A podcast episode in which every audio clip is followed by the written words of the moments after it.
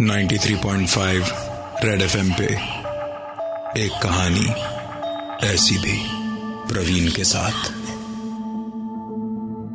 एक कहानी ऐसी भी की आज की कहानी। हमें शहर कोलकाता के बागुईहाटी में रहने वाली तापोशी रॉय चौधरी ने करीबन एक सप्ताह पहले बताई, जो आज से सत्रह साल पहले की घटना है। तापोशी के भाई पीयूष के साथ कई सालों तक अजीबो करीब घटनाएँ घटी। आज पीयूष मुंबई में रहता है और एक कॉल सेंटर में काम करता है। आज उसकी उम्र करीबन बत्तीस साल की है। परंतु उसके साथ ये घटनाएँ शुरू हुई तब, जब उसकी उम्र थी केवल पंद्रह साल। पीयूष के पिताजी का अपना व्यापार था। और माँ, कोमला विद्या मंदिर में एक बंगाली अध्यापक ख्यालातों के हिसाब से वो काफ़ी आधुनिक थे। इसलिए पहले पहले पीयूष की परेशानी को उन्होंने उसके वहम का नाम दिया, परंतु धीरे धीरे उनको भी यकीन होता गया कि पीयूष की बातों में सच्चाई है। पीयूष को रात को सोते के साथ ही एक पंद्रह साल की लड़की रोते हुए दिखाई देती। सपने में ही जब पीयूष उससे पूछता कि वो क्यों रो रही है तो वो और ज़ोर ज़ोर से रोने लगती। पीयूष को हर दिन रात को यह सपना एक ना एक बार ज़रूर आता। धीरे धीरे आलम यह हो गया कि उसे यह सपना दिन में भी आने लगा। जब कभी दोपहर में उसकी आँख लगती, उसे यह सपना आता। और जब जब इस सपने से उसकी आँखें खुलती तो पसीने से उसका शरीर तरबतर होता। पीयूष ने अपने माँ बाप से उसके इस सपने का ज़िक्र किया, परंतु किसी ने उसकी बात को कोई तवज्जो नहीं दिया। एकमात्र उसकी बहन तापोशी, उसका सहारा थी। तापोशी ने कहा कि वो पढ़ाई लिखाई के अलावा खेल कूद की ओर भी थोड़ा ध्यान दे। हो सकता है कि अगर उसका ध्यान कहीं और बढ़ जाए तो ये परेशानी उसकी शायद धीरे धीरे खत्म हो जाए। तापोशी ने यहाँ एक गलती कर दी। उसकी शायद ये समझ नहीं आया कि उसके भाई पीयूष की परेशानी खुली आँखों के नहीं, बंद आँखों के सामने आती है। पीयूष की उम्र बढ़ती गई। विद्यालय से अब उसने विश्वविद्यालय, यानी कॉलेज तक का सफ़र पूरा कर लिया था। यह उसके कॉलेज का पहला दिन था। जब पहली बार पहली बार उसने अपने सपने को अपनी आँखों के सामने देखा। कॉलेज के पहले दिन, पीयूष के साथ उसकी दीदी भी गई थी, उसे कॉलेज तक छोड़ने के लिए। कॉलेज के मेन गेट पर दूर से पीयूष को एक पंद्रह साल की लड़की दिखाई दे रही थी। और जैसे जैसे उसके कदम आगे, कॉलेज की मेन गेट की ओर पड़ते गए वैसे वैसे उसका सपना उसकी आँखों के सामने आता गया।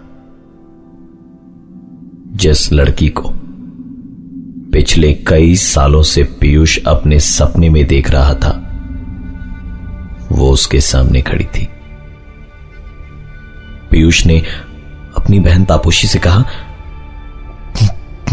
देखो दीदी, ये वही लड़की है जो मेरे सपने में आती है। परंतु अचंभित कर देने वाली बात यही थी कि तापोशी को उस दरवाजे के सामने कोई भी नज़र नहीं आ रहा था। उसने अपने भाई को समझाने की कोशिश भी करी, पर वो समझने को तैयार ही नहीं था। उल्टे चीख चीख कर तापोशी को झूठा कह रहा था, क्योंकि वो लड़की उसे साफ़ साफ़ नज़र आ रही थी। लेकिन पहली बार उसने उस लड़की को रोते हुए नहीं, बल्कि मुस्कुराते हुए देखा था। इस घटना के बाद से अक्सर पीयूष को वो लड़की दिन के उजाले में यहाँ वहाँ दिखने लगी और आश्चर्यजनक रूप से अब रात को पीयूष को वो सपने दिखाई देना बंद हो गए। परंतु अब दिन के उजाले में। पीयूष को वो लड़की साक्षात्कार उसकी आँखों के सामने दिखाई देती। परंतु आश्चर्यजनक रूप से और कोई भी उस लड़की को नहीं देख पाता। धीरे धीरे पीयूष पागलपन की ओर खींचा चला जा रहा था। उसके इन हालात में उसकी मुलाकात हुई रीता नाम की एक लड़की के साथ।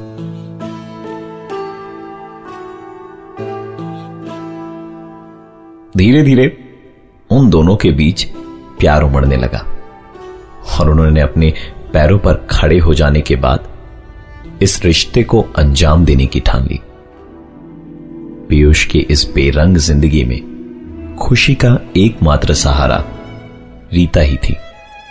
पीयूष ने करीबन दस सालों तक रीता के सामने अपनी इस परेशानी का ज़िक्र नहीं करा था। उन्नीस सौ पंचानवे में शुरू हुई यह घटनाएँ साल 2008 की जून में जाकर खत्म हुई। पीयूष की उम्र बढ़ती जा रही थी, परंतु पीयूष को दिखाई देने वाली उस लड़की के रंग रूप में कोई बदलाव नहीं आया था। पीयूष अब इन बातों को धीरे धीरे भुलाना चाहता था, परंतु उस लड़की का उसे यूँ दिखने के पीछे राज क्या था? बंगाली शादियों में, शादी से पहले आशीर्वाद की एक रस्म होती है। आशीर्वाद की इस रस्म के बाद परिवार वालों की रजामंदी से शादी से पहले पीयूष और रीता एक दूसरे के साथ कुछ समय बिताने के लिए नैनीताल गए। पीयूष और रीता उस दिन शाम को घूमने के लिए निकले। वो दोनों पहाड़ी की एक चोटी पर पहुँचने के लिए ऊपर की ओर चले जा रहे थे, ताकि वो वहाँ से सूर्यास्त के खूबसूरत नजारे को देख सके और अपने कैमरे में प्यार के उन हसीन पलों को कैद कर सके। उनके साथ एक बाइनोकुलर भी था, जो पीयूष ने अपने हाथों में ले रखा था। पहाड़ पर ऊपर की ओर चढ़ाई करते वक्त, पीयूष ने ऊपर से एक परिवार को नीचे की ओर उतरते देखा। और आश्चर्यजनक रूप से उस परिवार के ठीक सामने चल रही थी। वही पंद्रह साल की बच्ची, जिसे वो अक्सर अपनी आँखों के सामने देखा करता था। पीयूष सुदबुद खोकर उस लड़की को देखा जा रहा था और वो लड़की भी पीयूष की ओर देखी जा रही थी। और अपने चेहरे पर एक मुस्कान लिए थी। न जाने पीयूष को अचानक से क्या हुआ। उसने अपने कदम पलटे और दौड़ता हुआ नीचे की ओर जाने लगा। सब चीज़ों से अज्ञात रीता उसके पीछे पीछे दौड़ती गई और उससे पूछती रही, कि तुम्हें अचानक क्या हो गया है? हम तो ऊपर जाने वाले थे। फिर अचानक अचानक तुम दौड़ते हुए नीचे क्यों जा रहे हो? पीयूष ने उसके एक भी सवाल का जवाब नहीं दिया। नीचे पहुंचकर ही आखिरकार पीयूष रुका। और रीता अब इतनी ज़्यादा परेशान हो गई थी कि वो पीयूष से अब कुछ भी पूछने की इच्छुक नहीं थी। दोनों एक दूसरे के सामने खड़े, चुपचाप एक दूसरे को देखते जा रहे थे। तभी रीता ने उससे पूछा तुम्हारी प्रॉब्लम क्या है? इससे पहले इससे पहले कि पीयूष रीता को कोई जवाब दे पाता, किसी ने पीछे से पीयूष को छूते हुए उसे बुलाया। पलट कर देखते ही नैनीताल की ठंड में उसके सर से पसीना बह रहा था। डर से उसके पाँव काँप रहे थे। पीयूष उस लड़की पर चिल्लाता हुआ पूछ रहा था, क्यों परेशान कर रहे हो? क्यों मेरे पीछे पीछे आती रहती हो? उसकी सभी बातों को सुनने के बाद उस लड़की ने कहा अंकल अंकल, आपका बाइनोकुलर गिर गया था। बाइनोकुलर लेकर पीयूष ने एक बार रीता की तरफ़ देखा। रीता उसे अजीब सी नज़रों से देख रही थी। फिर पीयूष वापस उस लड़की की तरफ़ पलटा, जो अब वहाँ थी ही नहीं। उसने रीता से पूछा, क्या तुमने उस लड़की को देखा? तो रीता उस पर चिल्लाती हुई कहने लगी, तुम क्या पागलों की तरह बात कर रहे हो? किस लड़की की बात कर रहे हो? मैंने तो किसी को भी यहाँ नहीं देखा। पीयूष को लग रहा था कि रीता उससे झूठ बोल रही है। आज पहली बार पीयूष ने उस लड़की की आवाज़ भी सुनी थी।